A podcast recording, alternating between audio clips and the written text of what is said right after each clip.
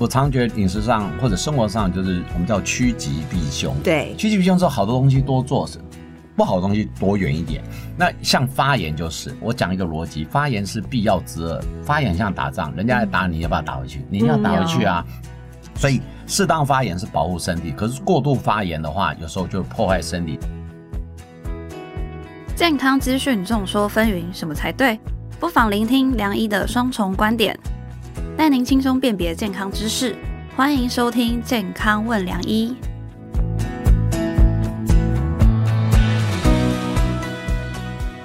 欢迎收听《健康问良医》，我是主持人良医健康网的编辑陈婉欣，在我身旁是客座主持人、医学权威的陈宝仁医师。大家好，我是宝仁医师。宝仁哥，我问你，一讲到发炎啊，你你会想到的身体问题是哪边？当然，身为一个中年男人的代表，我第一个会想要射护线。但是因为我妇产科医师的身份嘛，其实你讲发炎反射就啊子宫颈发炎，要不然就是阴道发炎，这是我们职业病。对，可是发炎其实是一个保护机制，很有趣啊。嗯，对啊，其实像现在这蛮多过敏啦，因为像我自己其实就是皮肤发炎，我异位性皮肤也很严重。针对身体发炎的健康问题，我们就特别请来了林婉平营养师来跟大家分享提升免疫力的方法。那么欢迎婉平营养师。两位主持人好，还有各位朋友，大家好，我是婉平营养师。其实我们自己编辑在写文章的时候，我们只要提到发炎这两个字啊，其实大家都蛮喜欢看的。其实我们发现，对，而且是特别那种容易疏忽的发炎啊，或者是长期累积下来的发炎，大家都会比较关心。那我们就想来请教婉平营养师说，我们是不是其实常常在不知不觉中把过敏源吃下去？哎，其实你这样子讲哦，我就跟大家分享哦，像你刚才不是说你的皮肤容易过敏嘛，对不对？好，其实过敏也是一种发炎的反应哦。那但是比如说，呃，有些人会是鼻子，有些人是这个皮肤，因为像我是鼻子，我的皮肤还好。那就跟大家来分享哈，皮肤的发炎反应，好像尤其是偏向过敏类，好，他们在营养学上，我们就会建议有几个东西，大家可以参考听听看哦。第一个是牛奶。对，好，牛奶是所有的奶制品，哈，包含优酪乳、优格、cheese。好，那牛奶有人就会问我说：“那老师是要全脂的、脱脂的、低脂的？”暂时我的建议都先不要。好，那有人就会说：“哎，可是我喝牛奶我没有感觉到，就立刻俩起来呀？”我说：“对对对，我说因为其实哈，过敏有两种，一种叫做慢性，一种叫急性。那有一种呢，就叫不知什么性啊。对，真的真的，对，真的的。为什么？因为其实你看那个牛奶在写论文的时候。后啊，他就会有这样的。概念就是说，有人有皮肤困扰的人，他们发现有人不喝牛奶以后，他的皮肤困扰真的会有帮助。好，那这个部分就提供给大家参考。那另外就是像我自己有一个客户，我就有印象深刻，因为他是个男生，他那个时候大概就是快要六十岁，他一直都有皮肤的困扰。好，长得是个帅哥中年男生。后来就是因为他那时候就是在做我们的过敏原检测，然后他检测有一个慢性过敏原是牛奶。好，那我就跟他说，那这样好了，我们试试看。好，就是慢性过敏源不等于真的，就是说，呃，在医疗叫做诊断。好，但是它是一个提醒嘛。我说那这样我们就试试看，把所有的牛奶的东西都先不要喝。好，他就说好，因为他饮食里头他是呃在港商工作，所以他其实白就是比较偏向英式。好，喝个下午茶会有一个奶茶，对，而且还是泡的哦，人家很讲究哦。中年大叔是不一样的，我们也是讲究优雅，真的。对，然后所以他就喜欢。下午的时候就会吃一个这个呃，就是奶茶，然后配个饼干。那所以我就跟他说，那我们先来调整，就是不要加牛奶，我们就是单纯红茶。嗯好，然后再来就是说他会吃优格，或者是早上会喝一杯牛奶。所以他一天的奶制品其实蛮多的，几乎有所谓我们的三份，就是出现至少三次。好，后来呢，我跟他说，因为我们做的方式就会三个月内都先不要碰奶制品。好，那在第一个月他就真的就是有很认真，然后有回诊。好，那但他说我觉得有比较好，可是好像还是没有那么明显，那我们就开始把他所有的食谱的呃，他吃的东西一个个挑出来。好，那其中有挑到有个东西，挑到的那个东西叫做玉米浓汤。哦，对，因为玉米浓汤，大家可能就会觉得就是玉米嘛，不会特别想到那个浓的感觉是什么。好，那但是那个玉米浓汤它其实是有牛奶的，我就说那我们就把这个也拿起来。还有一个东西也比较特别，因为他老婆是台湾人，所以他老婆其实给他就是早上会吃包子肉包。那我跟他说，那你这个包子的皮暂时先不要。他说只吃肉，我说你换个东西了。然后他就问我说为什么？我说因为其实啊，那个台湾的那个现在的。的肉包的皮，已经跟以前的做那个不一样了。所以你会单纯吃那个包子的皮的时候，你会觉得甜甜的。其实很多工厂它都已经加了牛奶，对。所以后来我们就把这两个东西拿起来，我就没有再密集追踪，我就到了第三个月他在回诊嘛，然后我就说，哎，好，那你现在的感觉如何？他就跟我说，真的，我的皮肤痒的状况改善很多。我说那这样好了，那既然改善很多，其实慢性过敏原没有不能吃。我说只是先减量，然后再来慢慢加量。我说那你接下来你可以加一点。他说营养师不用。我说为什么？他说因为其实我偷偷喝过奶茶，偷偷喝。对啊，因为他们你他就是偏英国人嘛，所以他下午的那奶茶，他说他喝了以后，他就明显感觉到他的皮肤过几天就会有状况。哦，对，所以你试试看，我也试试看。不 不，我想想补充一点点啦。其实大家对过敏都有一个错觉，好像过敏应该一碰了，哇，整个人肿起来，甚至严重型的呃呼吸道的呃这个 spasm 就是痉挛，然后不能呼吸等等之类，这个叫急性过敏。但是其实生活中的细节，刚刚婉平讲的很多是慢性过敏。这种慢性过敏就在你食物当中。如果你喝一口牛奶，马上就浑身发作，送到急诊，我相信你喝一下子就不会喝牛奶。对。但因为它这种慢性过敏，它其实表现会在皮肤，甚至很多器官的慢性退化，是会有这种问题。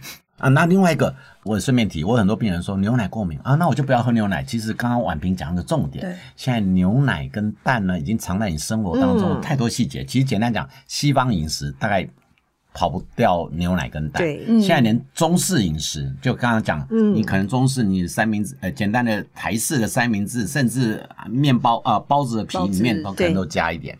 但我还提到就是说，呃，如果是类似这种过敏的反应，第一个方法叫减敏。你都不要碰它。嗯，那除了在慢慢的不碰它过程当中，还有没有什么可以加速它改善的营养食物，或者是某些食物方式呢？嗯，好，那就跟大家分享哦。刚刚还说的是皮肤过敏哦，另外一个是鼻子过敏哦。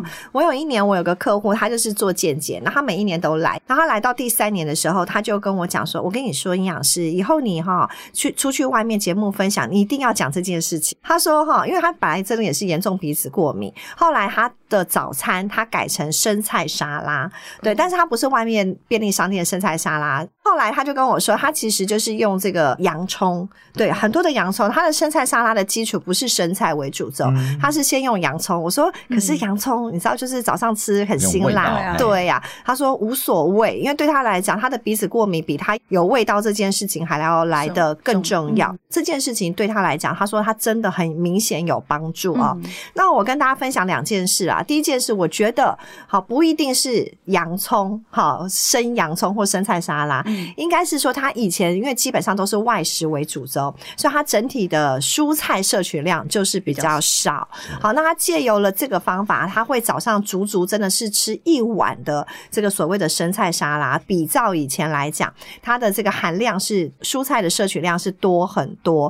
好，那当我们蔬菜多的时候，我们的纤维多也会帮助肠道的好菌，增强你自身的免疫力。啊，那第二件事情呢？洋葱是一个非常好有胡皮素的一个成分。好，那当然大家就会想说，哇，那胡皮素这么厉害，还有哪里有？好，那像我们说的，像是苹果啊，好，或是这个呃葡萄，或是各种莓果类，其实都会有这些成分。好，所以人家都在说，哎，一天一颗苹果，医生远离我。上次我忘记不知道是哪一个那个名人呢，他一天吃三颗苹果，所以说苹果它其实真的有很多的这个多酚和胡皮素。素哦，那就会建议大家，就是这两个东西你可以试试看，这样子啊。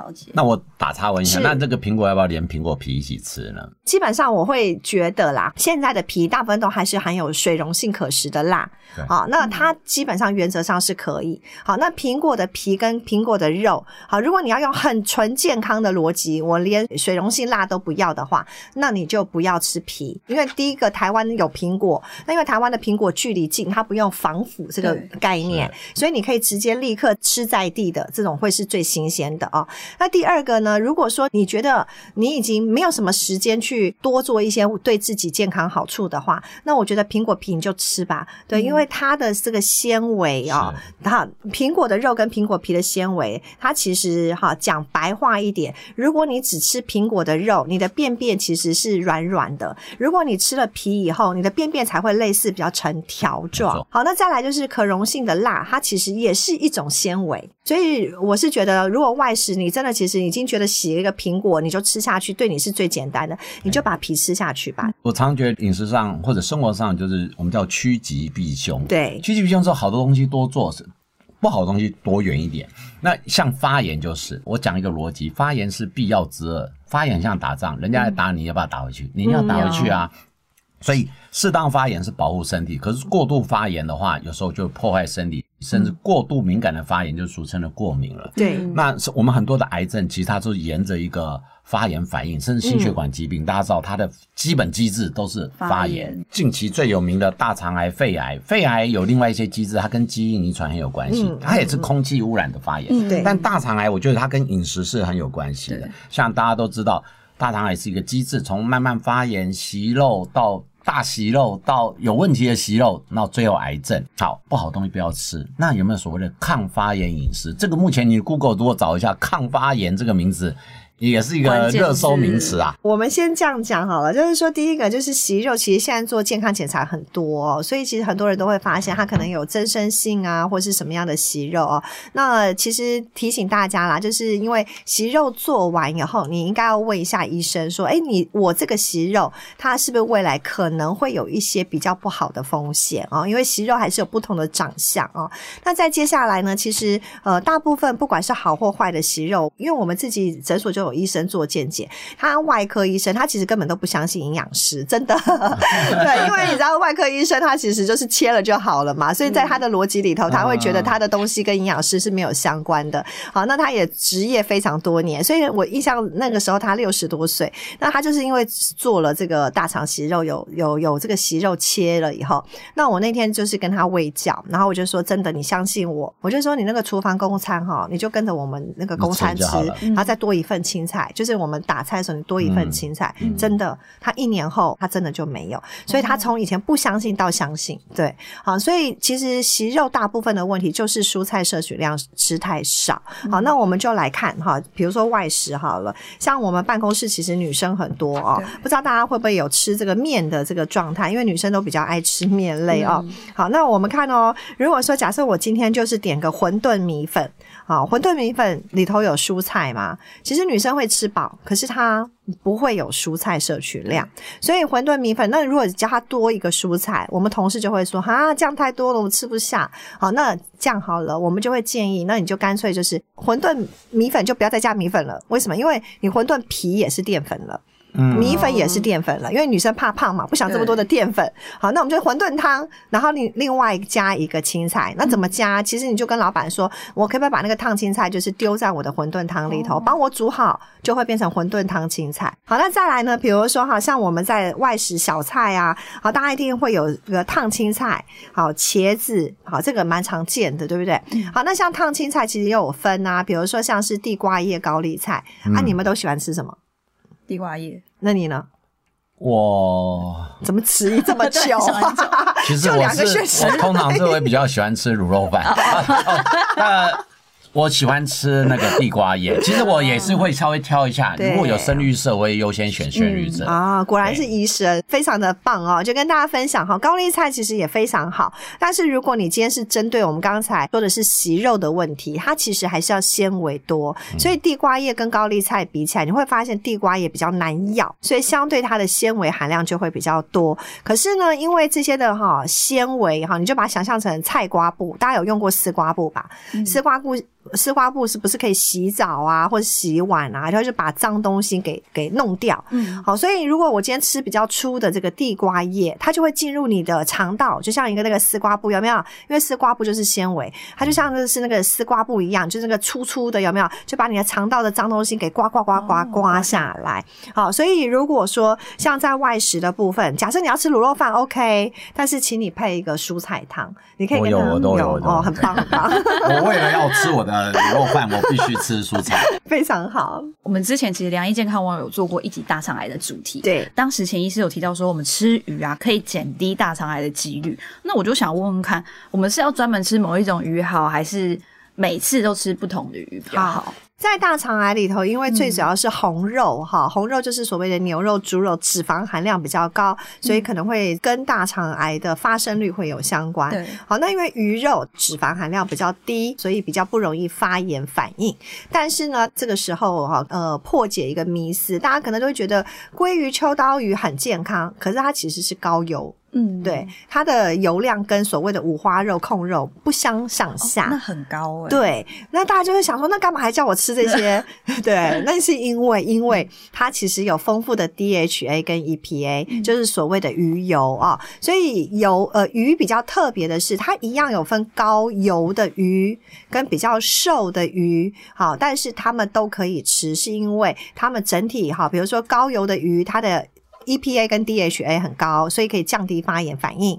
好，那它比较瘦的鱼是什么呢？比如说像我们台湾常见的石斑啊、鲈鱼啊，都是非常像鸡胸肉一样瘦的鱼。所以我的建议啦，就是一天吃一次鱼，什么样的鱼都没有问题。这样子。那讲完健康的鱼，我们回到我们这种中年男人比较油腻一点的选择。其实你知道，现在我们医院也有公餐啊，真的。我们阿姨很厉害了，我吃三年，但吃三年总是会腻。那现在便当有几个大选：排骨、鸡腿、控肉，如何选择？我们就来分哦，就是红黄绿灯这样的逻辑，好不好？OK，好。那绿灯一定是首选是鸡腿，对不对？哦，真的。对对，因为鸡腿相对热量比较低，它不管怎么样，它的热量都是白肉，所以它比较低。哦。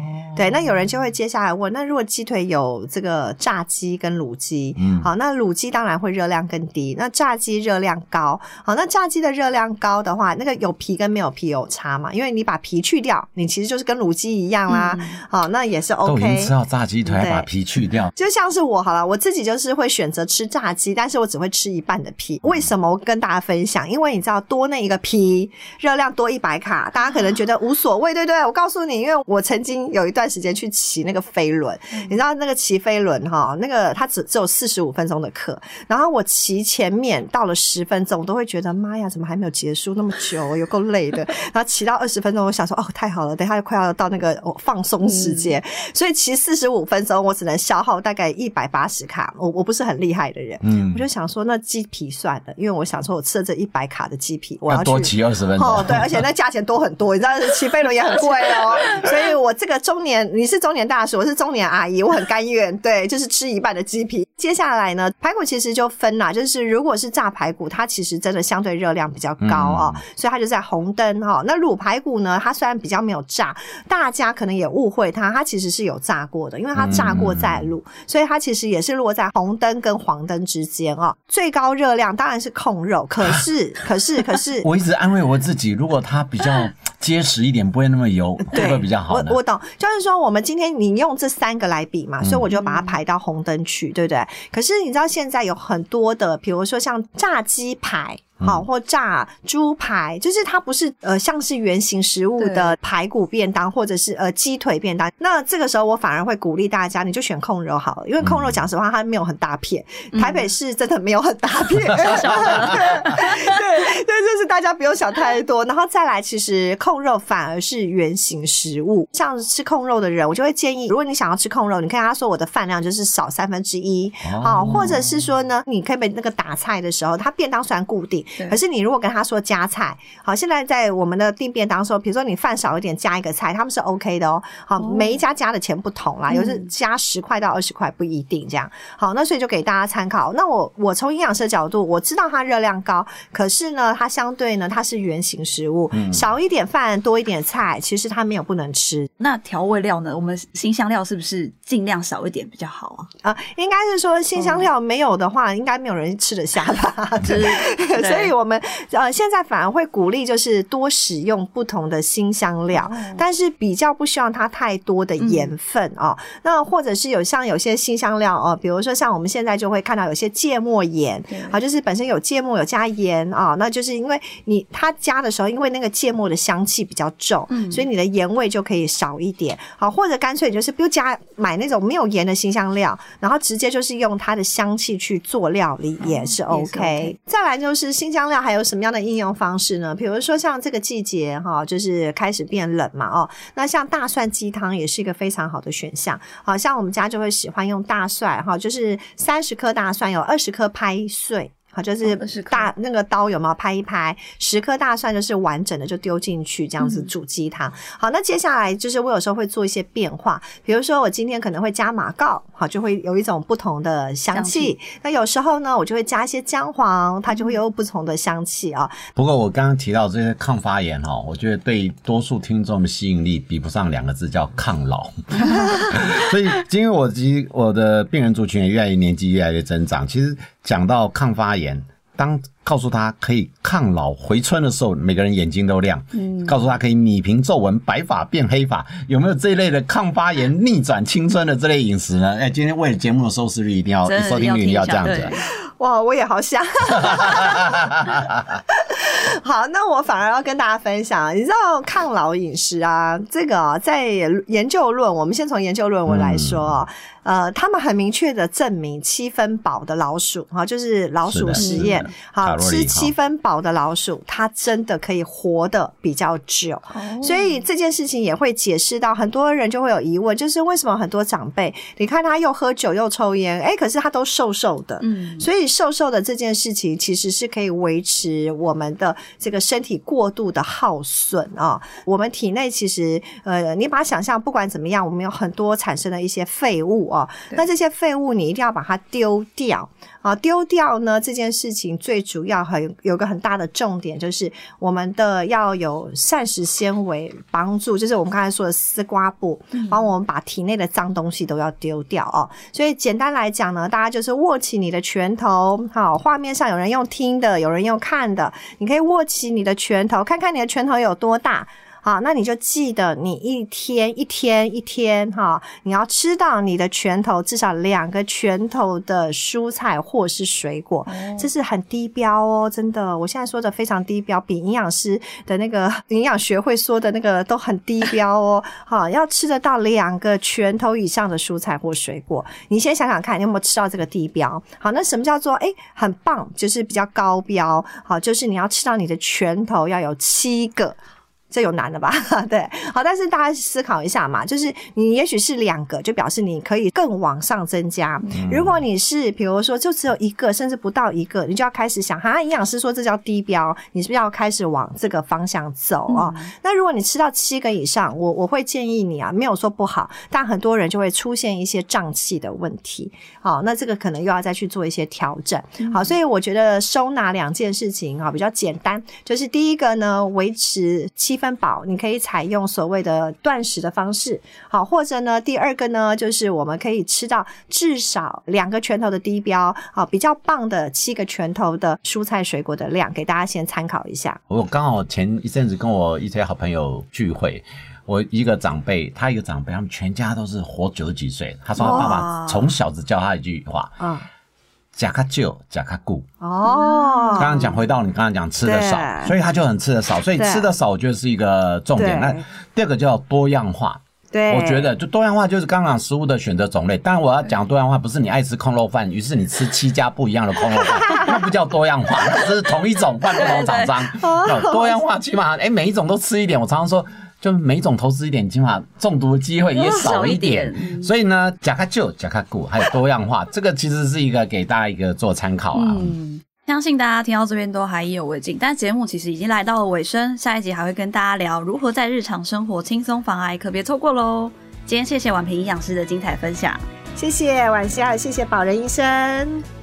喜欢我们的节目内容，也欢迎大家下载本集的《健康问良医》，并订阅良医健康网的 YouTube。我们每周五晚上八点会准时播出哦，别错过跟你我有关的健康新知识。吃东西可以少吃一点，这个 Podcast 的要多听一点。我们下次再见喽，拜拜，拜拜，拜拜。不想错过《健康问良医》吗？欢迎订阅良医健康网的 YouTube 和 Podcast 商周吧，期待你我在空中相会哦，拜拜。